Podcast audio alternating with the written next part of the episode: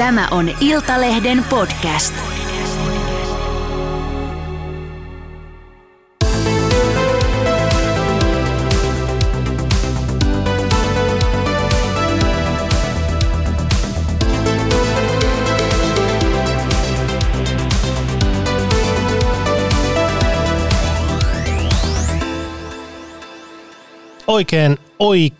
Oikein valtavan hienoa ajankohtaa sinulle. Tämä on Iltalehden Autoradio, auto- ja liikenneaiheinen podcast-lähetys, joka tehdään aina otsarypyssä ja vakavalla naamalla. Mun nimi on Arttu Toivonen, mä olen Iltalehden autotoimituksesta ja samasta osoitteesta, samalta kustannuspaikalta pöydän toisella puolella istuu myös Henri Posa. Terve Henri. Kiitos ja tervetuloa. Kiitos ja tervetuloa omaan podcastiini tälläkin kertaa. Puhutaan autoista. Meillä on autojuttuja tälläkin kertaa luvassa ja ajateltiin vähän tässä vuoden alkajaisiksi kerrata tuommoisia viime vuoden lopulla ajettuja autouutuuksia, automalleja, mitkä on jäänyt mieleen niin hyvässä kuin pahassa. Ei tarvita ulkomaille mennä vissiin yhdenkään koeajan kohdalla välttämättä, mutta tämmöisiä kotimaan kokemuksia, koska se on se, missä valtaosa kuitenkin meidän kuulijoistakin näitä autoja ajaa, niin ehkä me verrataan sitten niitä kokemuksia tässä. Mitä sulle tulee mieleen ihan ensimmäisenä viime vuoden lopulta?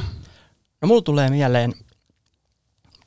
mieleen Honda, koska joo. Honda teki tällaisen käsittämättömän liikkeen, että Hondalta nähdään kuitenkin uutuuksia kohtuuharvoin Euroopan markkinoilla. Mm. Ja heillä on jo ollut Civicin jälkeen jonkunlainen mallisto, joo, jossa on myös katumaastureita. Joo. Ja sitten ne ilmoitti melkein perätysten, että heiltä tuli 3 uutta katumaasturimallia. No mutta Hondahan on semmoinen merkki, että kyllä se viimeisen 15 vuotta Suomessa on niinku bisneksensä tehnyt katumaastureilla. Joo, mutta siitä huolimatta ehkä tämä niinku 3 uuden katumaasturmallin samalle vuodelle, puhumattakaan melkein samalla ajalle, niin se on aika paljon. Mitä sieltä oikein tuli? No ehkä tavallaan ensimmäisenä ja pienimpänä tai oikeastaan ehkä edullisemman pään mallina, niin se jota mä ajoin oli Honda ZR-V, joo, joka on hybridi. Mm-hmm. Ja se pohjautuu samalle perusrakenteelle kuin Honda Civic. Se on hyvin samantyyppinen auto, mutta katumaasturina. Mm-hmm. Sen lisäksi niitä tuli sähköauto, joka on, muistaako kukaan, miten se on nimetty? Ja miten me sen pystyy edes niin kuin kertomaan? Ei nyt muista. Ei nyt tuu mieleen. Joo, ja siis tämä on vaikeaa, koska se on visuaalisesti, sen pystyy jotenkin kirjoittamaan, mutta mä en tiedä, miten se kuuluisi sanoa E2.NY ja sitten ykkönen, niin kuin numero 1, ei kirjoitettu. Ja sitten kaikkein hauskintahan tämä on, että onko kukaan hiffannut, että hän äännettäisi englanniksi anyone. Mitä? Anyone? Eikö se ole aika lähellä? Mikä juttu? En mä hiffannut sitä ollenkaan. No se johtuu siitä, että sitä ei saisi sanoa niin. Täh? Joo, koska ei se olisi liian helppoa. Koska silloin sillä olisi joku nimi. Siis on Honda sanonut, että ei sitä saa sanoa. Joo, Honda ei käytä itse sitä.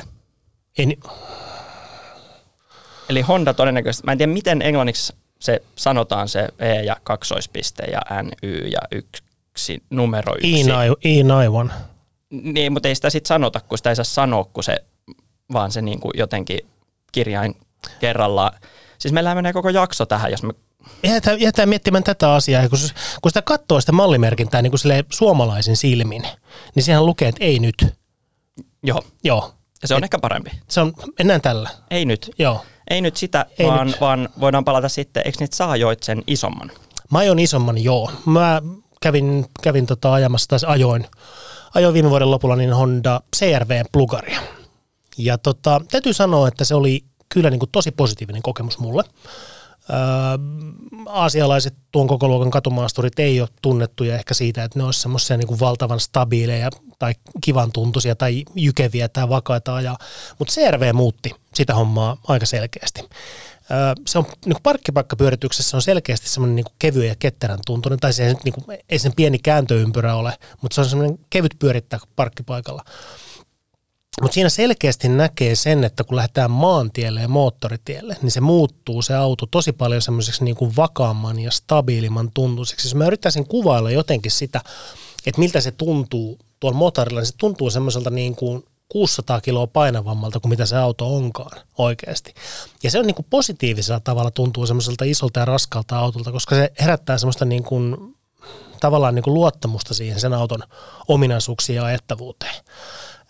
Kiva auto, tila on valtavasti, takajalkatilat on niin kuin tosi isot, jopa niin kuin 190-senttisille tyypeille. Et sitten tietysti niin kuin aika monessa katumaasturissa niin se reisituki jää vähän ohkaiseksi siellä takana, mutta niin kuin tilaa siinä on, penkit on kivan tuntus, että siinä on ihan kiva niin kuin käyttöliittymä monelta osin. Ja sitten oli pari semmoista pientä niin kuin juttua, mitä jäin miettimään, että miksi te olette tehnyt tämän asian näin. Kuten? Liittyy valoihin ja näkemiseen molemmat jutut. Mä oon tietysti niin kuin tässä korkeahkossa iässä, niin hämäränäkö rupeaa olemaan pikkasen heikko, mikä tarkoittaa sitä, että mä kaipaan autolta hyviä valoja. Ja CR-V:n valot ei ole kovin kummoset, ihan suoraan sanon, ne ei kanna kovin pitkälle, ne on vähän himmeen oloiset, vaikka siellä on LED-valot keulalla. Siinä ei ole pesureita lampuissa, mikä on aika tyypillistä tänä päivänä, mutta sitten ne valot on lisäksi vielä vedetty aika syvälle sinne niin kuin nokkapellin lipan alle, mikä tarkoittaa, että ne ei oikeastaan, jos se käyttää vaikka automaattipesussa, niin kuin aika moni suomalainen käyttää autossa, ne ei edes puhdistu ne valot, kun se on siellä automaattipesussa. Ouch. Ja sitten tätä hommaa pahentaa vielä se, että siis niin tullasin pissapoika lasinpesulaite, niin suuttimet on siinä sulan varressa, mikä on ihan ok. Se tulee suoraan siihen lasille ja se toimii niin kuin aika nopeasti sitä kautta. Mutta se pissapojan säiliö, mä tuossa loppui niin kuin yhtenä päivänä siis lasinpesuneste, eli pissapoista loppui neste, ja mä ajattelin, että mä käyn hakemassa nopeasti 3 litran tämmöisen pikasäkin, minkä mä voin kaataa sinne, ja se riittää ihan hyvin ja hienosti. Ja avasin sen korkin ja etin nokkapeli alla tietysti tämän lasinpesunesteen täyttökorkiin, ja rupesin kaataa sitä, ja sitä meni vajaa puolet siitä 3 litran pussista sinne. Siis, hetkinen, mitä sitten tapahtui? Sitten se tuli täyteen. Siis se säiliö? Se säiliö tuli täyteen. 1,5 litrasta? Joo, kyllä. Aha.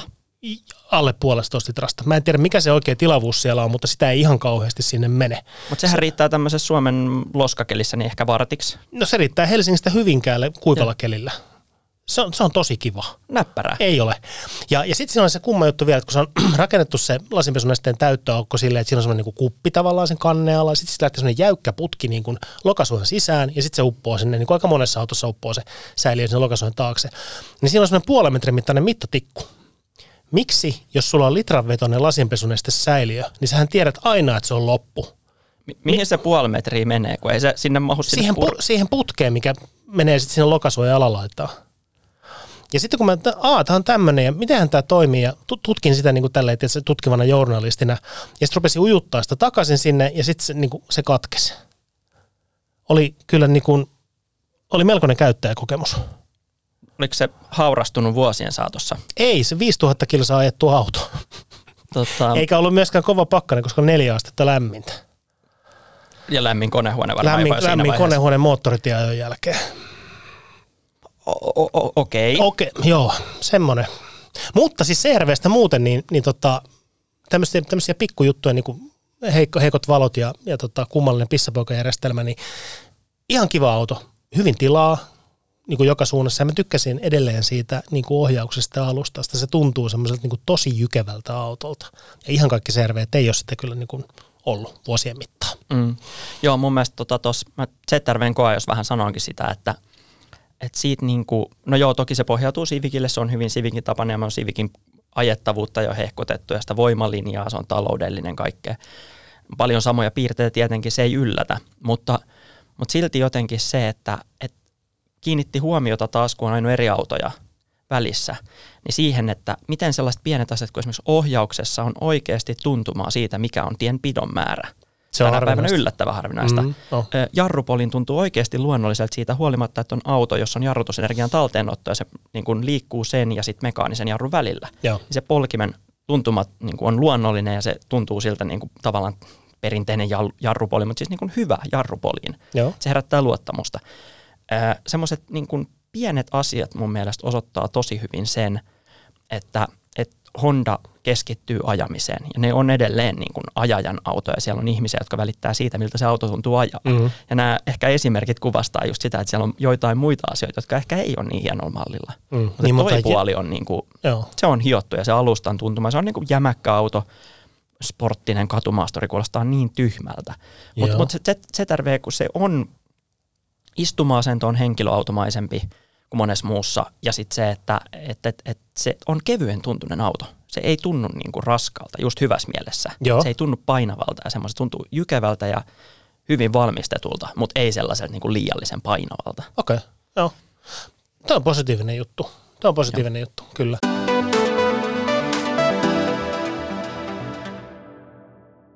Sitten jos puhutaan tämmöisistä vähän niin kuin höttöisemmän tuntuisista laitteista, niin mulla on myös semmoiset ohkaiset kokemukset nyt niin uuden paluun Suomeen tehneestä SsangYongista. Niin siis KGM:stä, joka ei ole KGM, mutta joka... Se on VTF tai BBQ Korando. Joo. Siis niille, ei ole korealaisen keittiön tuote, vaan siis auto. Puhutaan autosta. Ne, jotka ei siis tiedä, niin automerkki SsangYong, jota on Suomesta taas saanut muutama vuosi sitten, teki ikään kuin paluun Suomeen, niin nimi vaihtui. Siellä oli pikku omistusvaihdoksia tai muuta tämmöistä vastaavaa siellä emoyhtiössä, ja ne autot on nykyään sitten nimellä KGM. Joo. Tosi myyvä, luonteva nimi, istuu hyvin suomalaiseen suuhun, tavallaan niin kuin KGB tulee mieleen. Joo, vähän niin kuin SsangYong. No anyway. Ja kaiken lisäksi tuo auto, mitä mä ajoin, niin sehän ei ollut siis KGM oikeasti. Se myydään KGM Korandona, mutta tuo on niin vanhaa, tai niin alkupään tuotantoa, että tuo on vielä arvokilven mukaan SsangYong. Joo. Eli nyt tavallaan se auto on eri, mitä siinä... Niin kuin, mitä asiakas ostaa, se on eri merkkinen auto, vaikka se on sama auto. Joo, tavallaan myydään yhtä ja sitten autoa vähän toista. Anyway, joo. Hankala juttu. Se on siis vanha automalli. Joo. Mä en muista milloin se on tullut markkinoille, varmaan 15 jotain tämmöistä. Tämä tulee ihan niin hihavakiolla. Nyt ne on muuttanut sen sähkökäyttöiseksi, täyssähköiseksi. Täytyy sanoa, että semmoinen korealaisten perisynti, sieltä niin kuin viime vuosikymmenen puolesta välistä, eli se, että vähän niin kuin Lapin porokoira, niin sekin kommunikoi omistajansa kanssa piippaamalla. Niin tässä on sama juttu. Mä ajoin sen auton esimerkkinä, mä kävin hakemassa sen maahantuojalta, mä ajoin sen tänne Almatalolle meille, niin sillä matkalla pelkästään, niin mä sain noin 27 eri piippausvaroitusta, ja vain luoja tietää, mistä syystä mikäkin tuli. Mutta ilmeisesti se auto totesi, että sä oot kaistalla tai et ole kaistalla. Tässä on liikennettä tai ei ole liikennettä. Ja voi olla, että on kylmä tai ehkä ei ole kylmä. Tai sitten sä pidät kahdella kädellä ratista tai et pidäkin ratista. Mutta kaikista pitää piipata aina. Ja Varoitus, huomio. Siinä käy aika nopeasti niin, että niillä varoituksilla ei ole mitään funktiota, koska niihin ei pysty kaikkiin kiinnittämään enää huomiota. Joo. Toi on just täsmälleen sellainen juttu, mitä esimerkiksi niin lentokoneessa, matkustajalentokoneessa, niin siellä... Oikeasti ei varoiteta niistä asioista, niistä vaan huomautetaan, ettei se tavallaan huku sinne informaatiotulvaan, niin kuin se tuossa korealaisautossa hukkuu. Jotta silloin, kun on se oikea varoitus. Niin sitten tavallaan saataisiin se niin kuin, tiedätkö, kuski hereille siitä hommasta. Jep. Ei, sitä ei niin kuin tuossa. Se, mikä tuossa KGM Korando e-Motionissa on kanssa, niin ajoasento on tosi kumma. Mä oon 189 pitkä, niin ratti jää niin kuin hemmetin kauas. Pitkillä kuskilla pitää yleensä ratti vetää aika niin kuin tavallaan taakse tai ulos setkojen laudasta. Ratti jää tosi kauas. Penkeesi ei ole minkäännäköistä tukea oikein mihinkään suuntaan. Se on jotenkin niin semmoisen jälkiasenteisen tuntunen koko auto. Mulla tuli mieleen hauska ajatus. Mä en itse ajaa sillä vuoden auto Suomessa koeajopäivässä sen lyhyen lenkin, mitä siinä ehtii. Ja nyt mä niin kuin hiffasin jotenkin tästä, kun sä puhuit. Niin sehän on niinku tavallaan sen aikaiseksi autoksi, mitä se tuli, niin niinku vanhahtavan ja edullisempään auton oloinen. Mm-hmm. Ja mä tajusin, että kun mä ajoin sillä, niin mä annoin paljon enemmän niitä asioita anteeksi, koska se on edullinen sähköauto. Ja mä tajusin, että monessa edullisessa sähköautossa oli tehty niin paljon sellaisia kompromisseja, mitä me ehdittiin pitää jo ton hintaluokan autoissa ihan itsestäänselvyytenä tässä välissä. Ja mitkä näkyy ehkä tänä päivänä, sanotaan vaikka MG-malleissa. Niin, joo. Että tavallaan. Ja tuossa näkyy sama. Ja se, että 35 000 € saa sähköauto, joka on katumaasturi, muistaakseni 35, jos en väärin muista, niin tavallaan se kuulostaa sitä, että valmis tekee kompromisseja. Ja siinä kyllä niitä on. Ja kyllä mä niin ymmärrän sen, että jos joku ostaa 35 000 € uutta sähköautoa, niin eihän se voi olettaa saavassa semmoista niin kuin jäätävää luksusfiilistä siitä niin oikein millään tavalla. Se ostaa kulkuneuvon, sen perinteisen paikasta A paikkaan B kulkuneuvon. Mutta se kontrasti oli tuossa iso sen takia, koska mä olin just palauttanut sen huomattavasti kalliimman Honda CR-V, joka tuntui tosi kivalta autolta ajaa ja semmoiselta niinku jykevältä ja niinku tosi laadukkaan tuntuiselta. Niin sitten kun se kontrasti menee niinku saman päivän aikana tunnin sisällä hyppää tommoseen autoon, niin se on vähän semmoinen, että niinku ei. Joo. Ei se oikein niinku tuntunut, mutta täytyy antaa mahdollisuus sille. Varmaan löytää asiakkaita perinteisistä suomalaisista SsangYong-ostajista. Voisin kuvitella, että se on niin vanhemman pään ostajien auto, korkeampaa ajoasentoa. Kyllä. Sellaista. Mitäs muuta sulla on vyön alla nyt tässä?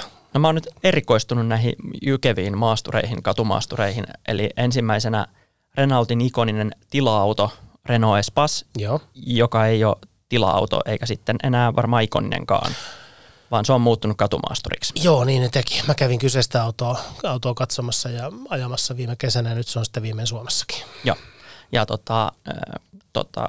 tuommoisella hybridivoimalinjalla sekin, että sinällään niin kuin yhtymäkohtia tuohon ZR-V:hen on, vaikka ne on ihan eri kokoluokan ja myös hintaluokan autoja, on toi Espace kalliimpi. Mutta ehkä niin kuin mä sanoisin, että siinä on siis hyvä se voimalinja. Mä olin vähän yllättynyt tosin siitä, että ainakin tuo yksilö, mikä mulla oli, niin se teki välillä sitä, että kun se käynnisti polttomoottorin, niin sen niin kuin värinä ja ääni kuului vähän karusti sisään. Just jossain liikennevaloissa tai sellaisessa. Että ajossa sitä ei huomaa. Ja ajossa, jos se käynnistyisi, toimi siivosti. Mutta se joskus löysi jonkun semmoisen hassun resonanssitaajuuden, jolla se jäi niin kuin kuuluu ikävästi. Ja se on niin kuin ikävä kokemus tällaisessa autossa. Tavallaan muuten on hiljasta, sä oot mahdollisesti tullut siihen liikennevaloihin sähköllä lipuen vähän matkaa. Ja sitten se niin kuin törähtää käyntiin. Niin ei niin kuin valtava moite, mutta semmoinen pieni pikkujuttu. Mutta se Espacen mun mielestä ongelma on vähän se, että se on 7-paikkainen auto. Se on niin kuin tila-autosta tullut. Sitä mainostetaan sellaisen, se mainostaa 7-paikkaisen auton, mutta se on tai semmoinen, mitä mä sanoisin, yleinen 7-paikkainen auto, jossa niillä taimaisilla penkeillä ei kyllä tee niin kuin juuri mitään, jos ei sit ihan sillain pienemmille muksuille. Niille lapsille, jotka ei matkustaa turvaistuimessa, eli ne mahtuu sinne, mutta jotka on vielä riittävän pieniä eikä teiniässä venähtänyt, niin että ne ei enää mahu sinne nekään. Eli se on toisin sanoen aika niinku pieni aika, mitä niitä viimeisiä penkkirevejä voi käyttää siinä. Niin, mun mielestä se on vähän näin. Et sehän on vaivan usein 7-paikkaisia autoja, mutta nykyään tietysti on muitakin vaihtoehtoja, tai sellaisia autoja, joissa tämä ei niin kuin pidä paikkaansa. Joo, Espacen kori on selkeästi matalampi kuin mitä ne tila-auto-aikakauden Espacet oli, ja se tekee just tuonne, että se karsii sitä tilaa sieltä takaa. Ja sinne kipuaminen on muuten todella vaikeaa. Se on niin kuin kans, että sinne ei myöskään pääse kukaan muu kuin se just sen tietyn ikäinen lapsi, mutta sille se on tarkoitettu. Koska se matkustava on matala, niin sinne ei niin kuin aikuisen mittainen viittiisi kömpiä, jos se nyt ihan on valtava pakko. Joo. Muutenhan se on kivan tuntunen auto, se mitä mä muistan siitä. Hyvä ajettavuus, mukava, hiljainen. Tai, siinä on niin kuin, se ei ole pehmeä, jos mennään joku ikivanha stereotypia pehmeistä ranskalaisista, niin se ei ole pehmeä tai lulla ollenkaan, mutta se ei ole myöskään epämukava tai epämukavan kova mitenkään, mitä tavallaan sitten taas välillä oli rellulla se lyhyt aikakausi, joka toivottavasti unohdetaan pian. Ja kaikki ne hyvä auto ja se Android-pohjainen tietovihdejärjestelmä on mun mielestä mainio. Sitten mä ajoin itse asiassa, vähän liittyy samaan, niin vielä pykälää isompaa ja melkein tuplahintaista Volkswagenin, tai itse asiassa tuplahintaista Volkswagenin Touaregia. Okei. R-hybridinä. Joo. Eli ja siitä taas on todettava se, että se auto on ehkä vähän ikävässä asemassa siinä mielessä, että se on tällä hetkellä Volkswagenin lippulaiva. Joo, se maksaa jonkun 100 jotain. Toi koeajoyksi oli 115,000 euron auto. Volkkariksi. Joo, ja se ei kyllä, sehän on niin kuin hyvin mun mielestä jenkkimarkkinoille tehty. Se sisusta on hyvin sellainen jenkkityylinen. Joo. Se on nyt päivittynyt eurooppalaisempaan suuntaan, kun tuli tosiaan tämä facelifti, jota siis ajoin sen takia. Eli kyseessä ei ole täysin uusi malli, vaan päivitetty. Ja se on saanut niin kuin uudempaa tietovihdejärjestelmää ja muuta, mutta mä en ole varma, että onko se parantunut merkittävästi niiltä osin. Ja siinä nyt yhdistyy vähän se, että siinä yhdistyy tavallaan hieno ja makea V6-moottori. Miettikää, markkinoilla on V6-moottorilla lataushybridi. Semmoinen on Touaregin tarjolla. Mutta sitten siihen yhdistyy vanha tekniikka, eli vanha se lataushybriditekniikka Volkkarilta, joka tarkoittaa sitä yhdistelmänä, että jos on akku täynnä, niin se ei mene kovin pitkälle. joo, sillä yhdellä akulisella. 35 kilsaa tai jotain. Jotain semmoista on aika realistista, joo, niin kuin todellisessa elämässä. Ja sitten jos se akku on tyhjä, niin se painava iso auto sillä V6-moottorilla kuluttaa aivan sikana. Paljon se vie sitten oikein? No sanotaan näin, että jos sillä ajaisi pitkää tasasta maantieajoa, niin voisi päästä yksinumeroisiin lukemiin. Okay. Mä en oikeastaan päässyt. Kuka tuommoisen Touaregin ostaisi tänä päivänä? Onko sille niin kuin asiakaskuntaa vielä olemassa? No mä yritin miettiä, että voisiko sille olla täysautoedulla oleva työsuhdeautoilija, jolla ei ole niin kuin minkäänlaista kattoa, joka jostain syystä, niin kuin Volkswagen on yksi niistä merkeistä, ja hän nyt jostain syystä haluaa tuommoisen V6-moottorin olevan Volkkarin ison maasturin. Ja se vaatii jonkun niin kuin tosi korkealla statuksella olevan firman ylimpään johtoon kuuluvan tyypin. Joka ei halua ajaa Bentleyllä, koska se olisi ökyä. Jostain syystä haluaa ajaa Volkswagenilla. Niin. Joo, mä en näe kovin väkevää markkinaa kyllä tolle automallille enää. No mä en myöskään usko, että niitä rekisteröidään 1000 päin Suomessa. Ei varmaan. Tänä vuonna. Kyllä. Mutta joo, siinä autossa ei oikeasti ole sinällään mitään vikaa.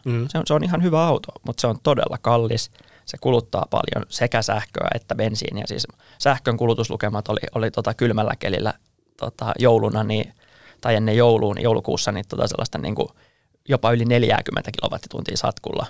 Herra Jumala. Ja sitten bensiiniä palaa se joku 13 litraa satasella semmoisessa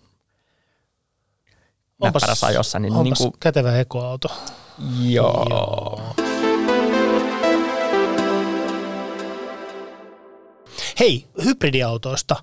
Sä kävit muistaakseni ajamassa ulkomailla joku aika sitten niin Alfa Romeo Tonale -plugaria.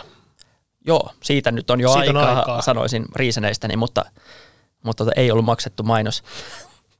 Mutta joo, siitä on aika kauan. Kaupallista yhteistyötä hakeessa Rieseniltä. Joo. Miten sä, muistatko sä yhtään mitään siitä, miltä sä olit siitä Tonale Plugarista? Muistan, mä olin niin kuin positiivisesti yllättynyt siitä. Se oli Italiassa ensikoajolla, koska mä eihin lyhyesti olla sen ensimmäisenä markkinoille tulleen niin sanotun kevyt hybriditonalen matkassa ja Siitä sai niin kuin hakemalla hakea hyviä puolia. Joo. Ja se oli varmaan se ulkonäkö. Se oli ulkonäkö. Mä ajoin reilu vuosi sitten sen kevythybridiversion kanssa ja se on nätti auto. Ja siis sehän on muuten ihan karmea. Siis se on auto, josta haluaisi tykätä, mutta jos ei oikein pysty. Ei oikein mitenkään. Ei. Mä sanoin silloin siitä jo, että jos se olisi niin kuin joku perusaasialainen halpis katumaasturi, niin se olisi ihan kiva.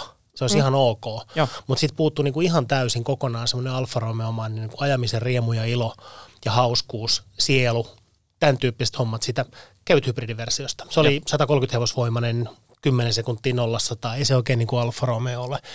Ja siinä kohdassa sitten tuli semmoiset niinku valtavat odotukset, että hei, että se tulee se plugari, 280 hevosvoimaa. Että nyt tämä vastaa ja kato nelivetoja kaikki. Oliko se semmoinen? Ei.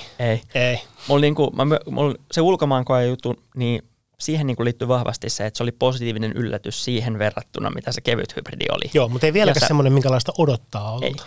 Ja siis se, että se tuntuu ihan hyvältä Stellantiksen katumaasturilta, joo, mikä on siis, se on ihan hyvä auto silloin. Joo, kyllä. Mutta ei se Alfa Romeolta tunnu. Ei se tunnu. Tosi kummallisia juttuja siinä Tonale Plugarissa se, että se kaasupolkimen välityssuhde on semmoinen, että jos sä niinku painoit liikennevalosta lähtisi 3/4 kaasupolinta pohjaa, niin paikallisliikenteen bussit meni ohi. Ja se voima löytyi sieltä lopusta, mutta siis siinä ei ollut semmoista, niin kuin, siinä ei ollut semmoista välitöntä voimantuntoa, vaan sen syöttöpolkimen sai aina runtata pohjaan, että pysyi liikenteen mukana. Ja sitten se ei tuntunut semmoiselta niin 6,2 sekunnin autolta ollenkaan. Se on jotenkin käsittämättömän kuminauhamainen se voimalinja siinä autossa. No, se on niin kuin, se tuntuu jo enemmän ehkä 200 hevosvoima-autolta kuin 280 hevosvoima-autolta. Se on niin kuin se, ehkä se luokka. Joo. Se, mikä sen plugarissa oli mun mielestä hyvää, niin siinä perushybridissä on 220 aski, jossa oli perus 220 askin ongelmat, kulmikkuus ja tämmöinen näin. Ja tässä on sitten normaali mehulinko tässä plugarissa. Ja siitä ei niinku ole mitään pahaa sanottavaa sit vaihteistosta. Se toimi tosi kivasti ja hienosti. Nimenomaan merkittävä parannus. Merkittävä parannus tässä mielessä. Tämä on niinku mun mielestä hyvä esimerkki siitä, että kun taas insinöörin lähestyminen Henriltä, että kun teknologia ei ratkaise asioita ja teknologia ei tarkoita hyviä tai huonoja lopputuloksia, vaan teknologia mahdollistaa asioita. 220 vaihteisto on kehitysaskel.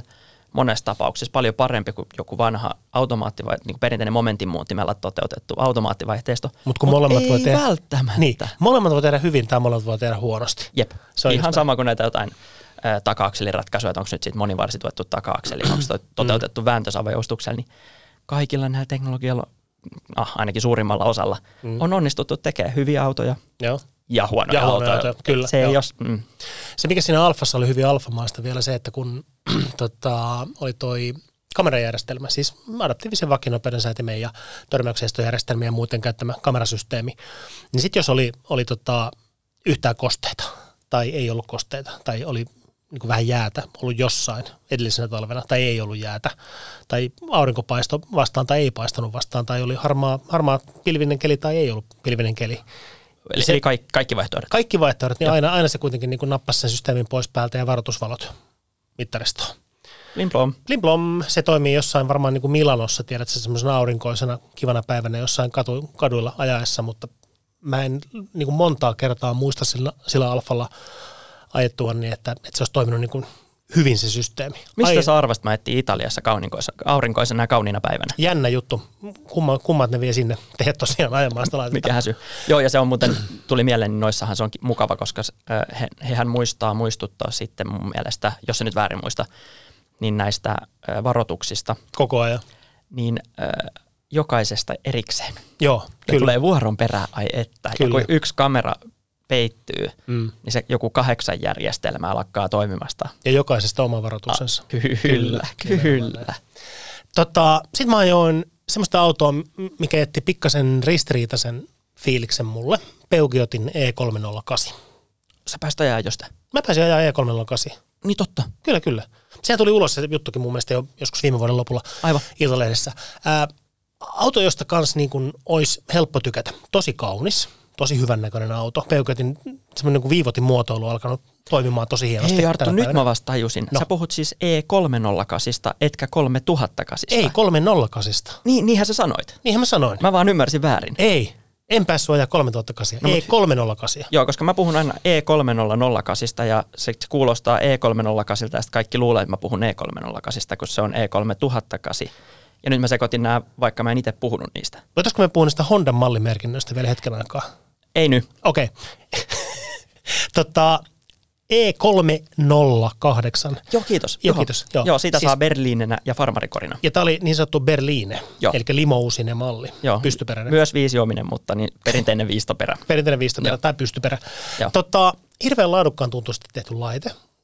Kivoja materiaalivalintoja ja niin kuin hiljainen, hyvin mun mielestä niin kuin rakennettu auto. Tuntuu tosi kivalta, laadukkaalta. Maksaa joku 48 000 niin kuin metallivärillä. Joo. Tänä päivänä 54 kilowattitunnin akkupaketilla talvella 220 kilometriä käytännön, niin kuin vaikka esimerkiksi moottoritie toimintamatka. Ei valtavan suuri, mutta kun ihmiset ostaa auton niin kuin toivottavasti käyttötarkoituksen mukaan, niin kyllä se varmaan löytyy niitä ostajia, mutta hei toi hinta.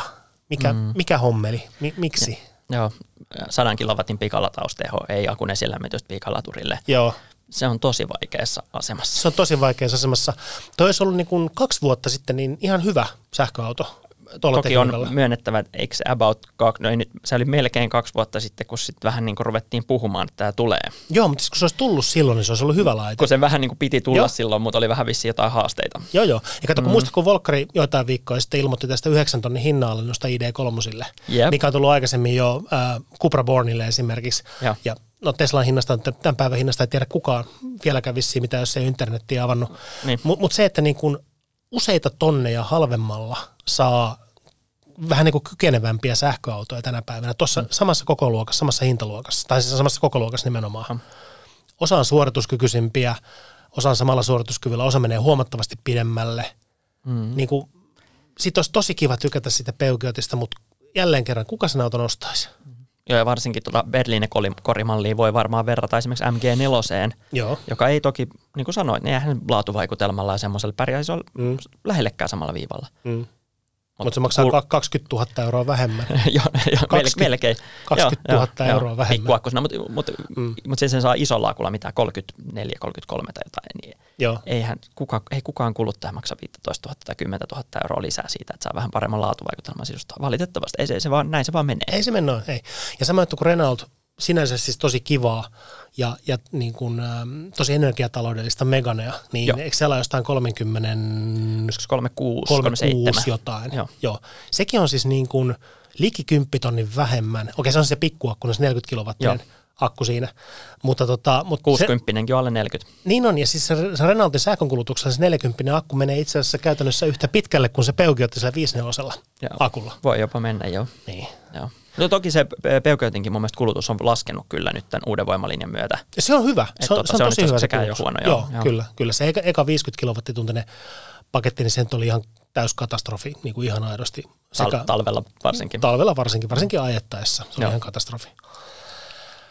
Tämmöisiä ajatuksia alkuvuoteen, viime vuoden lopun autoilukokemuksista, koe- ja kokemuksista. Varmaan tänä vuonna ajetaan huomattava määrä kaikennäköisiä autoja. Niistä raportoidaan sekä Autoradiossa että Iltalehden sivuilla, oli ne verkko- tai paperisivut. Ja hyvä plugari, että Iltalehden sivuilla on ilmestynyt juttu, jossa on koottu kaikki viime vuonna koeajutut autot. Kannattaa käydä kurkkaamassa. Niitä on muuten jokunen. En muista edes kuinka paljon niitä on, mutta käykää laskemassa sieltä ja kertokaa kaverille. Kuullaan ensi viikolla lisää. Moi! Moi!